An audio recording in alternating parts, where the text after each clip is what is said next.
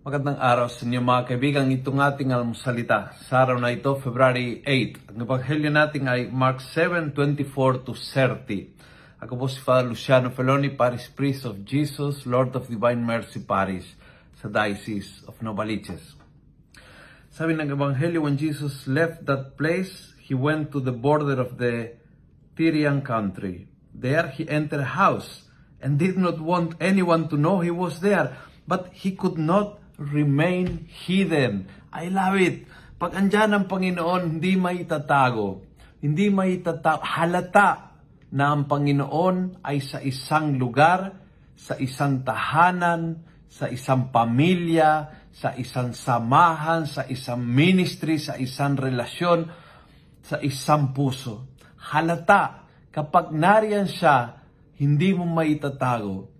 Kahit, kahit tahimik ka lang, kahit ayaw mong ipahayag, mahalata.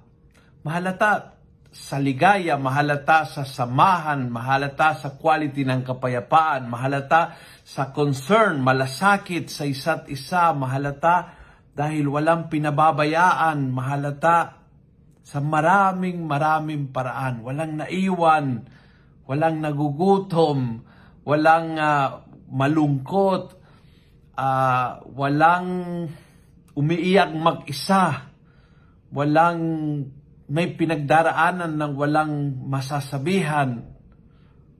Kapag nariyan siya, halatang halata.